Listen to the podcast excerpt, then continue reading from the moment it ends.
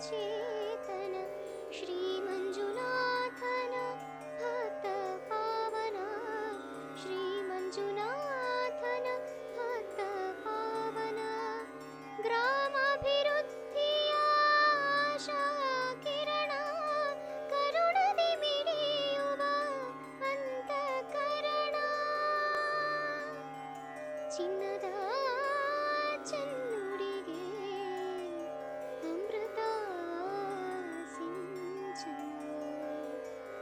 ಚಿನ್ನದ ಚೆನ್ನುಡಿಗೆ ಅಮೃತ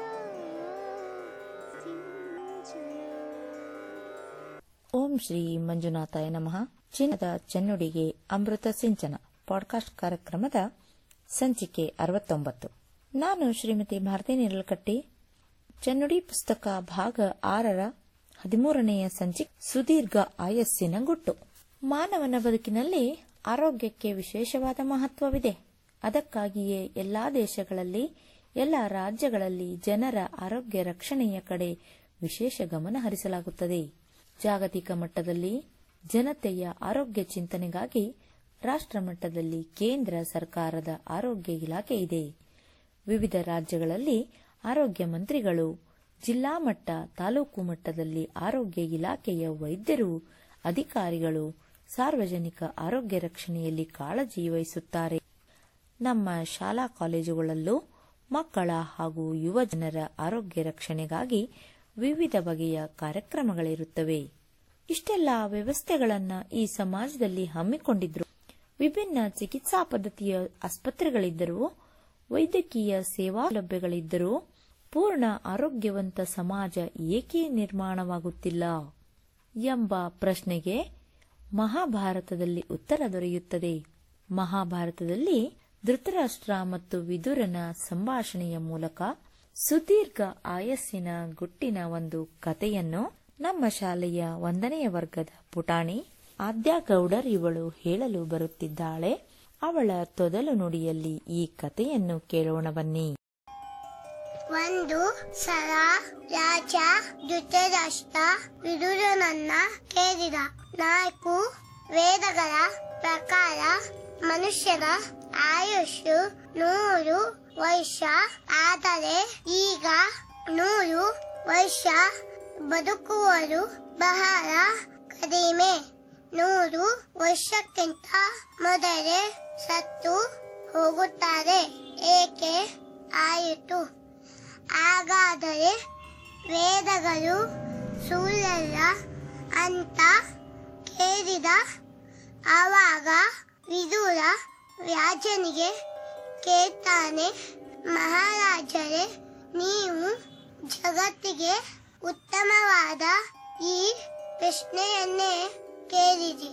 ಈ ಜನರಲ್ಲಿ ಅಹಂಕಾರ ಹೆಚ್ಚು, ಮಾತು ಸಿಟ್ಟು ಆಮೇಲೆ ದ್ರೋಹ ಮಾಡುವಂತಹ ಗುಣಗಳು ರಾತ್ರಿ ಅಂದರೆ ಮನುಷ್ಯರ ಆಯುಷ್ಯವನ್ನ ಕತ್ತರಿಸುತ್ತಾ ಇವೆ. ಯಾರು ಈ ಖಡ್ಗಗಳ ಕೊರೆತದಿಂದ ಪಾರಾಗುತ್ತಾರೋ ಅವರು ಖಂಡಿತವಾಗಿಯೂ ನೂರು ವರ್ಷಗಳ ಕಾಲ ಬದುಕುತ್ತಾರೆ. ಅದರಿಂದ ವೇದದಲ್ಲಿ ಹೇಳಿದ ಮಾತು ಸತ್ಯವಾಗಬೇಕಾದರೆ ಮನುಷ್ಯ ಸದಾಚಾರಿಯು ಮಹಿಳೆಯ ಸ್ವಭಾವವನ್ನ ಹೊಂದಿರಬೇಕು ಅಂತ ವಿದುರ ಕೇಳಿದ. ಆವಾಗ ರಾಜ ಮಾತಿಗೆ ಶಬ್ಬಾಷ್ ಹೇಳಿ ಚಪ್ಪಾಲೆ ಒದೆಯದು ಸಂತೋಷವನ್ನ ವ್ಯಕ್ತಪಡಿಸಿದ. ಈ ನೀತಿ ಏನು ಅಂದರೆ ನಾವು ಉತ್ತಮವಾದ ಆಚಾರ, ವಿಚಾರ, ಸರಳ ಮನೋಭಾವವನ್ನು ಹೊಂದಿದಾಗ ಉತ್ತಮ ಆರೋಗ್ಯವನ್ನು ಆಯುಷ್ಯವನ್ನು ಪಡೆಯಲು ಸಾಧ್ಯ. ಇಲ್ಲಿದೆ ಉತ್ತಮ ಆರೋಗ್ಯ ಮತ್ತು ಸುದೀರ್ಘ ಆಯಸ್ಸದ ಗುಟ್ಟು. ಮನುಷ್ಯ ಕೇವಲ ವೈಭವಪೂರ್ಣವಾದ ಜೀವನ, ಭರ್ಜರಿ ಊಟ ಉಪಚಾರ, ಅಲ್ಲದೆ ಔಷಧಿ, ಟಾನಿಕುಗಳ ಸೇವನೆಯಿಂದ ಉತ್ತಮ ಆರೋಗ್ಯವನ್ನಾಗಲಿ, ಆಯುಷ್ಯವನ್ನಾಗಲಿ ಪಡೆಯಲಾರ?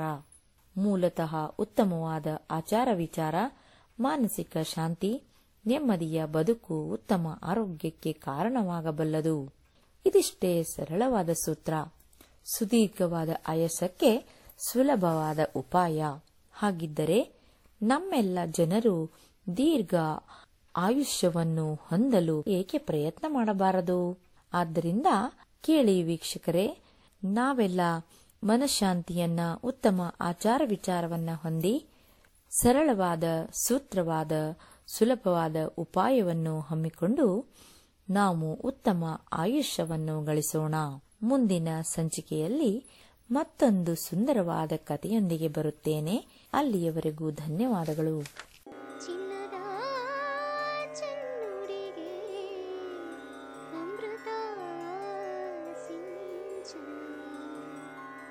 ಚಿನ್ನದ ಚೆನ್ನುಡಿಗೆ ಅಮೃತ ಸಿಂಚನ